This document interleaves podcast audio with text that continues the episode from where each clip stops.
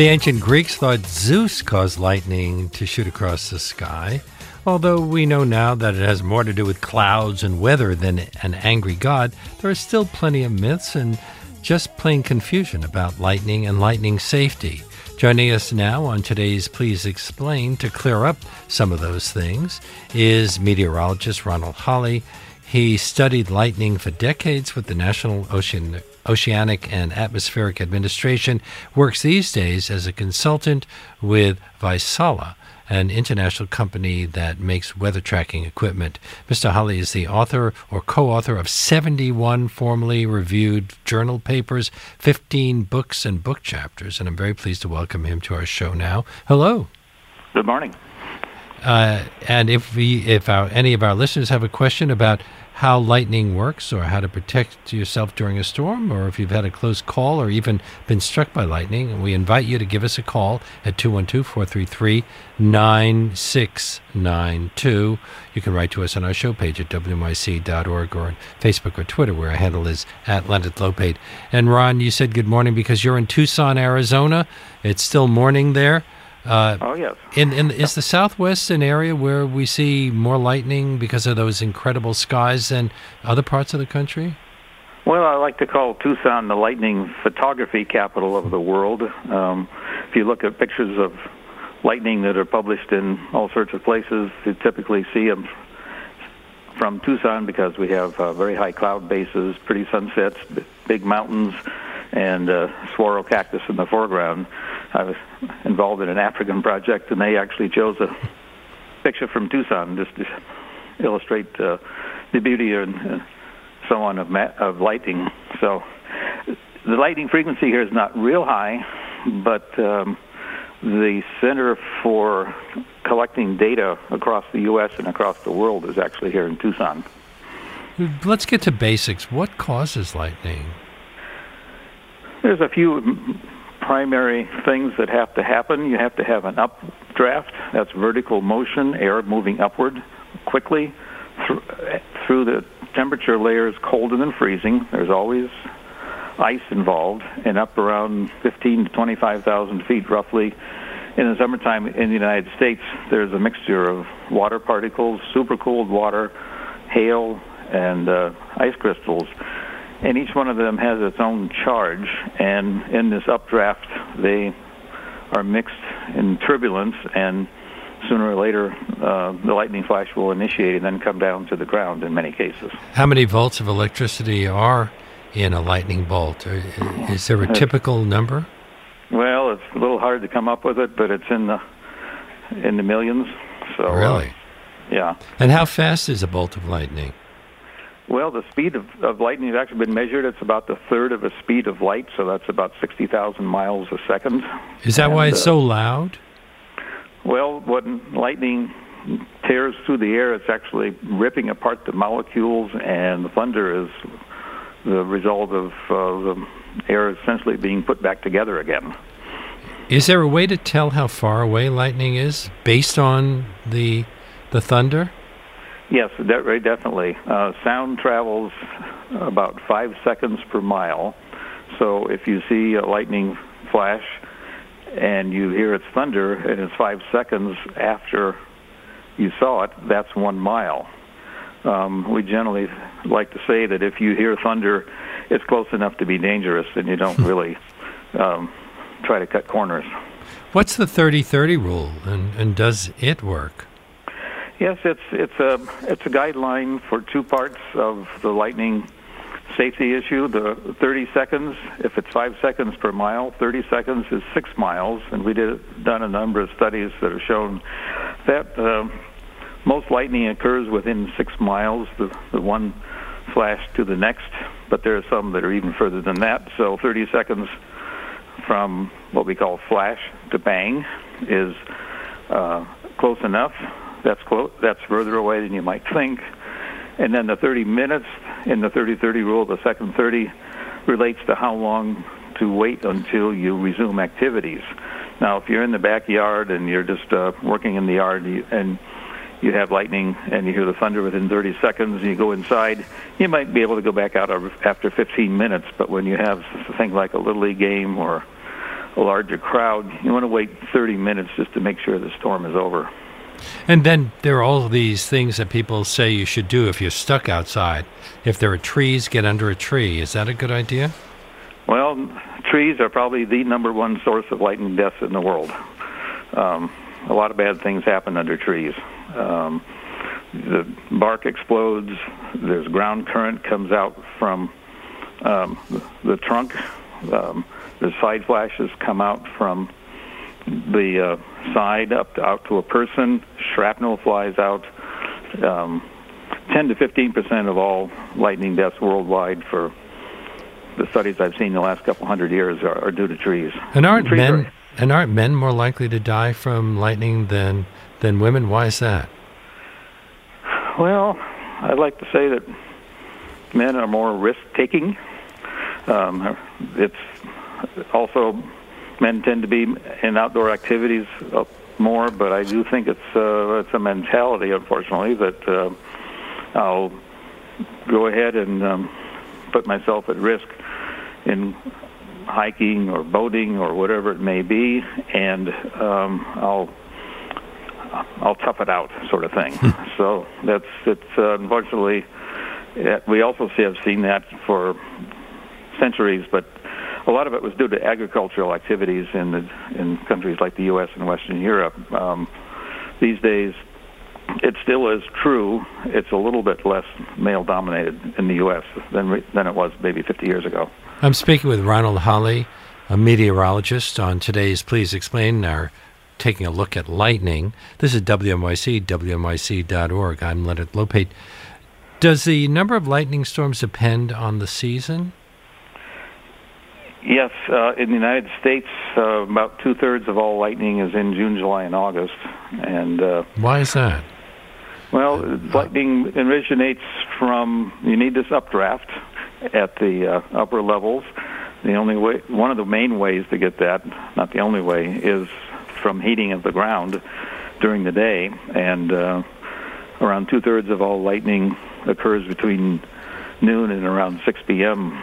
local time. So you need the updraft due to the heating of the land, and um, there are other situations, nighttime storms, coastal storms, some over mountains, but overall, it's it's likely to be afternoon in the summer in in the United States. And you said that Arizona doesn't have as much lightning as some states. What states get hit most by lightning?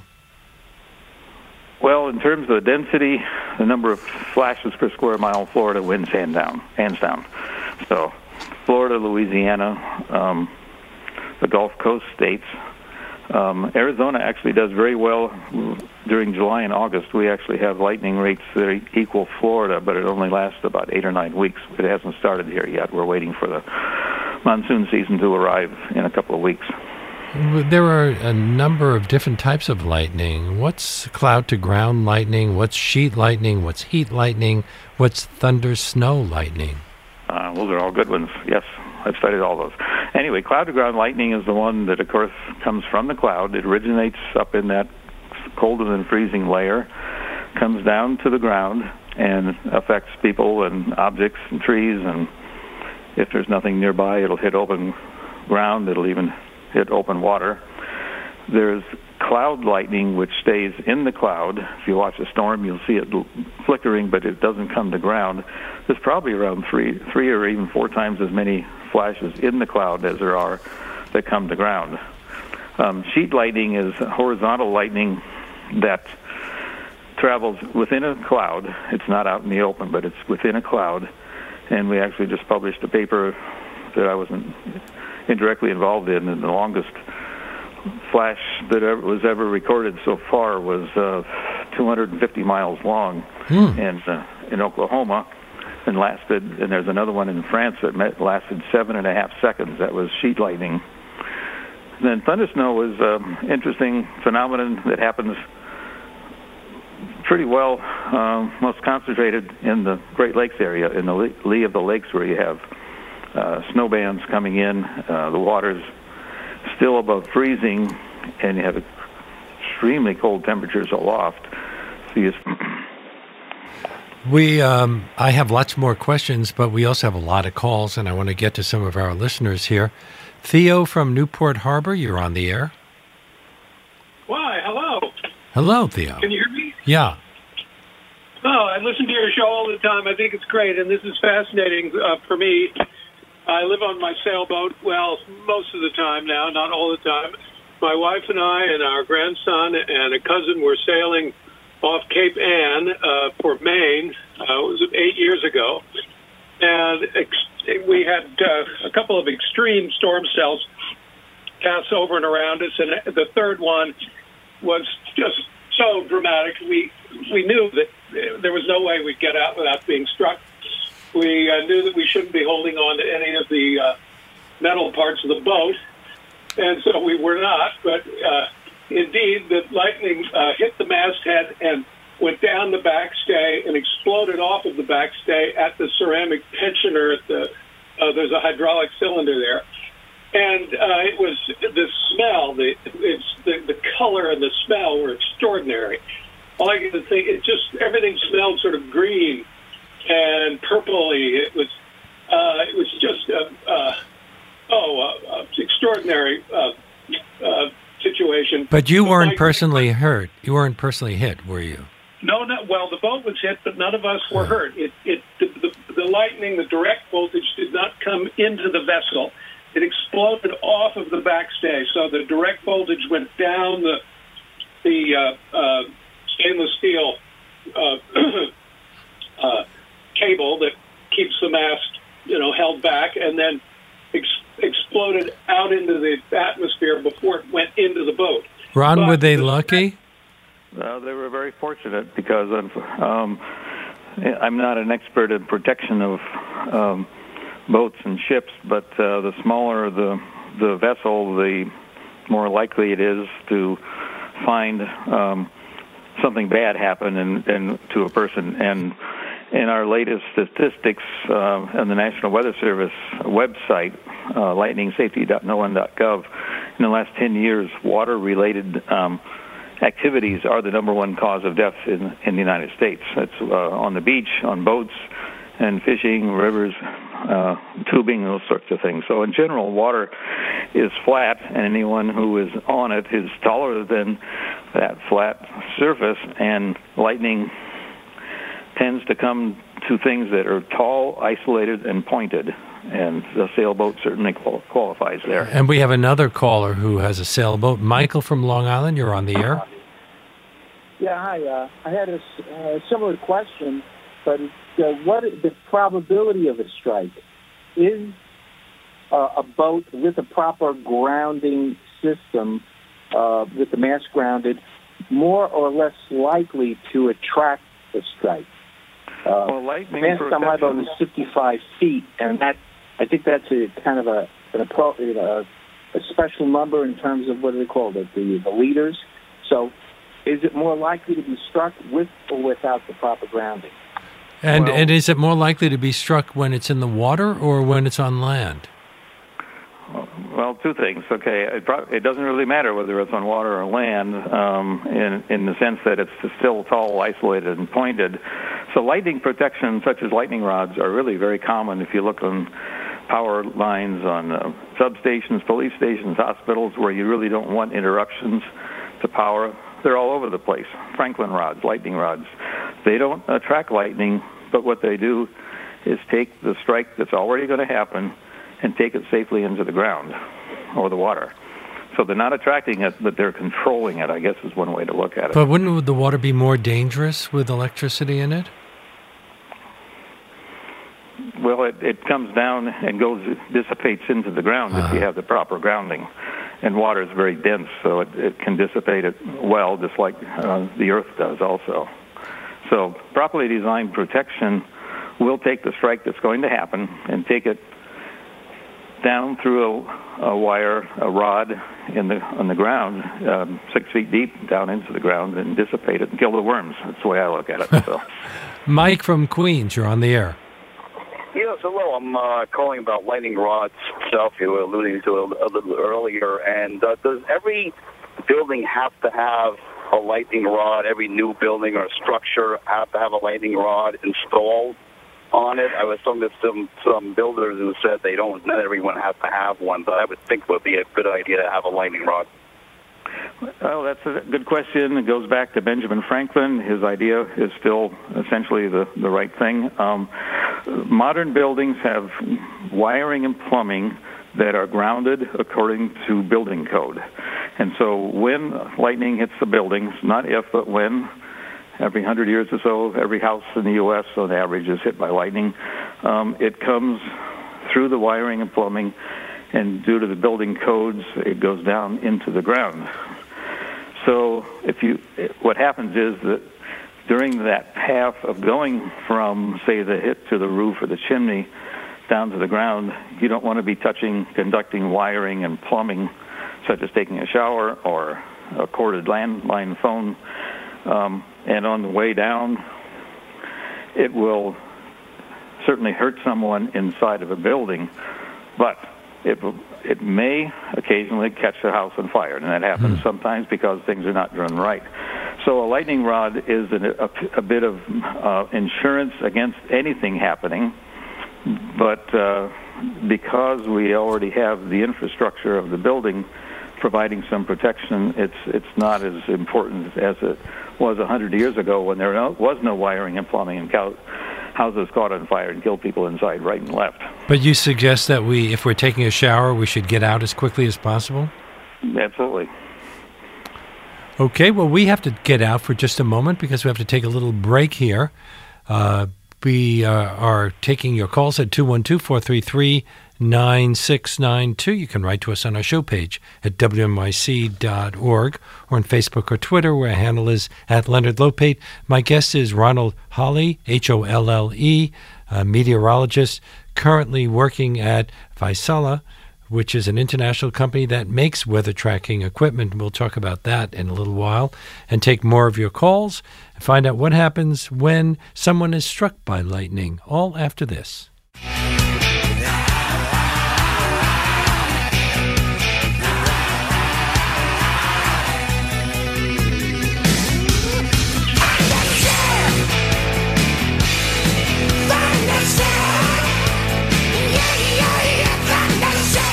And we are back with Ronald Holle, a meteorologist who is a consultant uh, with Vaisala, an international company that makes weather tracking equipment. He is the author or co author of 71 formally reviewed journal papers and 15 books and book chapters. And we're taking your calls at 212 433 9692. You can write to us on our show page at wnyc.org, on Facebook or Twitter, our handle is at Leonard Lopate. Philip from Queens, you're on the air. Hi. Can you hear me? Yes. This is uh, great. I uh, I wasn't hit by lightning myself, but my best friend from college was hit three times. Wow. Um, uh, he's from Swaziland, and the doors and windows were not so great, and the lightning would actually come in through the windows and roll around as ball lightning, which, uh, to my understanding, is not very well known, or we don't understand as well how it happens. Maybe you do. Maybe you can tell me more about that.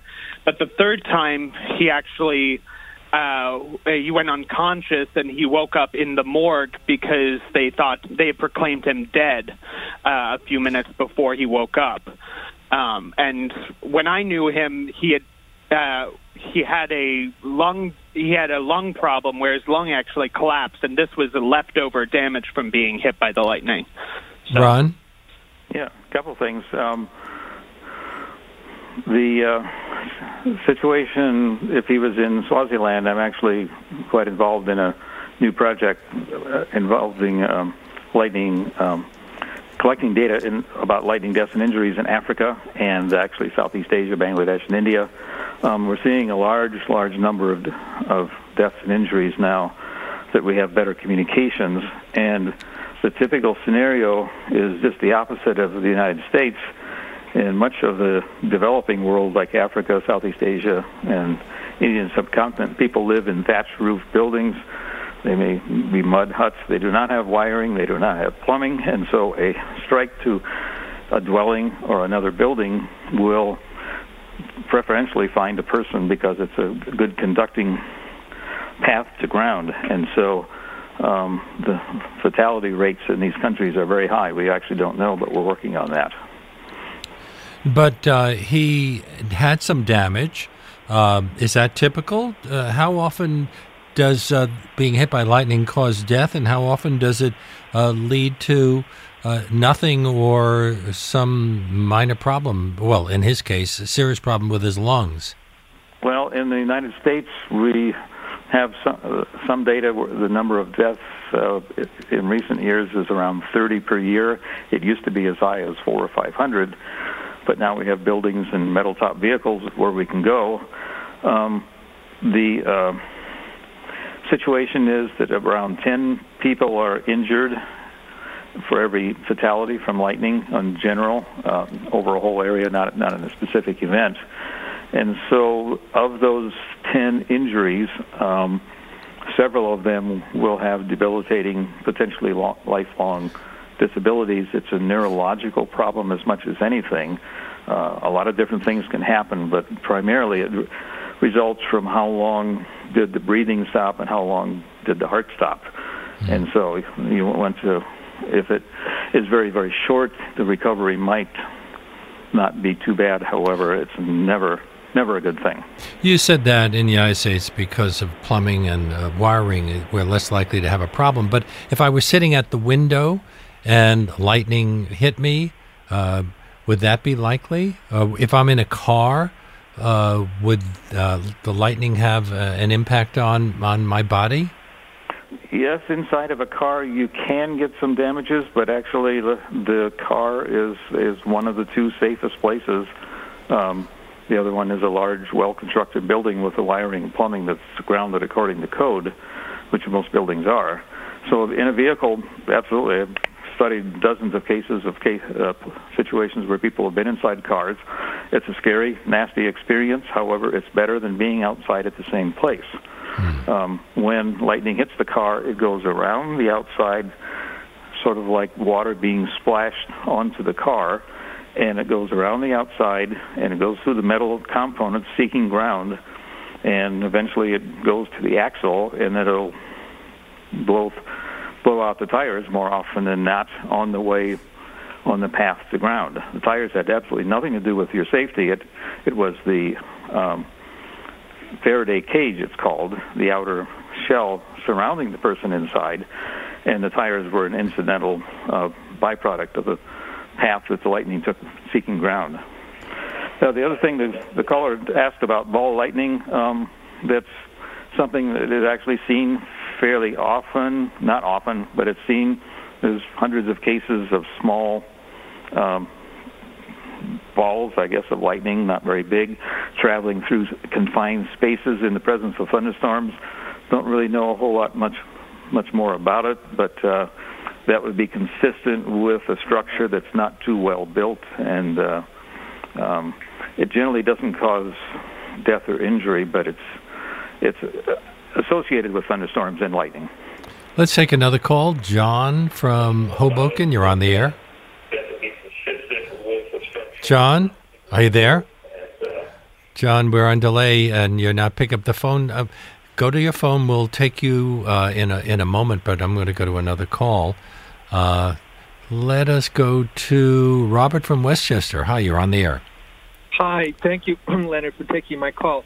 And to your guest, um, I'm curious because of the amount of solar panels that are being placed on single family homes as well as multifamily buildings or uh, uh, um, commercial buildings. Um, what is the likelihood of a lightning strike now that these structures are going up because they all seem to be on steel and they're encased in steel as well? Well, once again, it's it's not going to cause lightning to hit the building, but when it hits the building, um, I hope that uh, I actually haven't thought of this that the uh, path to ground is uh, well made. I suspect it is because it's wiring and plumbing uh, of the biggest order. So it doesn't affect whether the house is going to be built, but it does affect the path that lightning hits uh, follows when it hits the house. So houses are hit pretty often. There's probably at least 150,000 insurance claims for lightning to houses in the U.S. every year. The number is somewhere around 150,000. So it's not at all uncommon. So the standard then for at least single-family homes, because they're all wood framed, most of them are. Uh, is there is there uh, has there been any um, technical information out there saying, okay, well, you now you've got to have a separate um, uh, grounding system just for this this component as well? Is it is there anything that any recommendations that you would make? Well, I, I don't really know of that situation. There's a lot of solar panels here in Tucson, also in houses. We have a lot of lightning here. Um, the wiring and plumbing is almost certainly. I'm just looking at our neighbor's house here. There's a long cable coming down, and that is certainly going to be connected to the wiring plumbing, which, and plumbing, which by code electrical code and building code goes into the ground. So I would think that the lightning path, when it hits the house, eventually will come down that path and go into ground. Uh, that might damage it, who knows? But I don't think it's uh, a whole lot different than any other part of the structure. How often does lightning cause fires in parks or forests? Well, in the western U.S., about half of all the forest fires are caused by lightning. We have a half a dozen of them burning right now in southern Arizona. They're not very big. They were all started by um, dry thunderstorms about a week ago, uh, and they. Uh, it's just part of the ecology of this particular area. Um, lightning caused fires occur all over the country, um, but because it's drier here, they tend to uh, propagate further. And historically, they've always been here. What kind of work do you do at Vaisala, which is spelled V A I S A L A? Yes, it's Vaisala. It's a Finnish company, uh, headquartered out of Finland. So I write, I study the lightning data collected by the National Lightning Detection Network, the NLDN, which is owned and operated by Vaisala. We also have a global network covering the entire world, detecting around one to two million strokes a day, globally every day of the year. So, where and when lightning occurs, how often it occurs, what are the meteorological conditions, uh, those are the kind of things I study. I also help organize, we have scientific conferences every two years, and I interact with university people and uh, researchers around the world, provide data to qualified people, um, write papers, and uh, I find a lot of things to do. A listener wonders can the energy in a lightning strike be stored somehow and used later? That's a good question. Um, the duration of a lightning cloud to ground flash is between a tenth of a second and around half a second. Now, it's extremely powerful for a very short time, and the problem is that it only strikes that particular point. The channel of lightning is about an inch across so the probability of a specific point being, location being hit by lightning is very low. And then you'd have to have a method to store a very short but incredibly intense event um, instantaneously. And so when you do the math of the duration and everything else, it, really isn't um, practical. Even the biggest buildings in the world are only hit a few dozen times a year, and each one of those is only a few, a few tenths of a second. What's a lightning splash? Sometimes we see cases where lightning hits something like, say, the ground or pavement, and especially if it's wet, it will actually sp- splash horizontally, and uh, you can see sparks. I just saw a video yesterday of uh, lightning hit a, hitting a tree in Pacific Northwest, and uh, sparks went flying out, out in all directions, almost like it was a splash. It's it's just a it's a byproduct of how lightning uh, affects what's on the ground. We have time to sneak one more call in, Carl from Red Bank, New Jersey.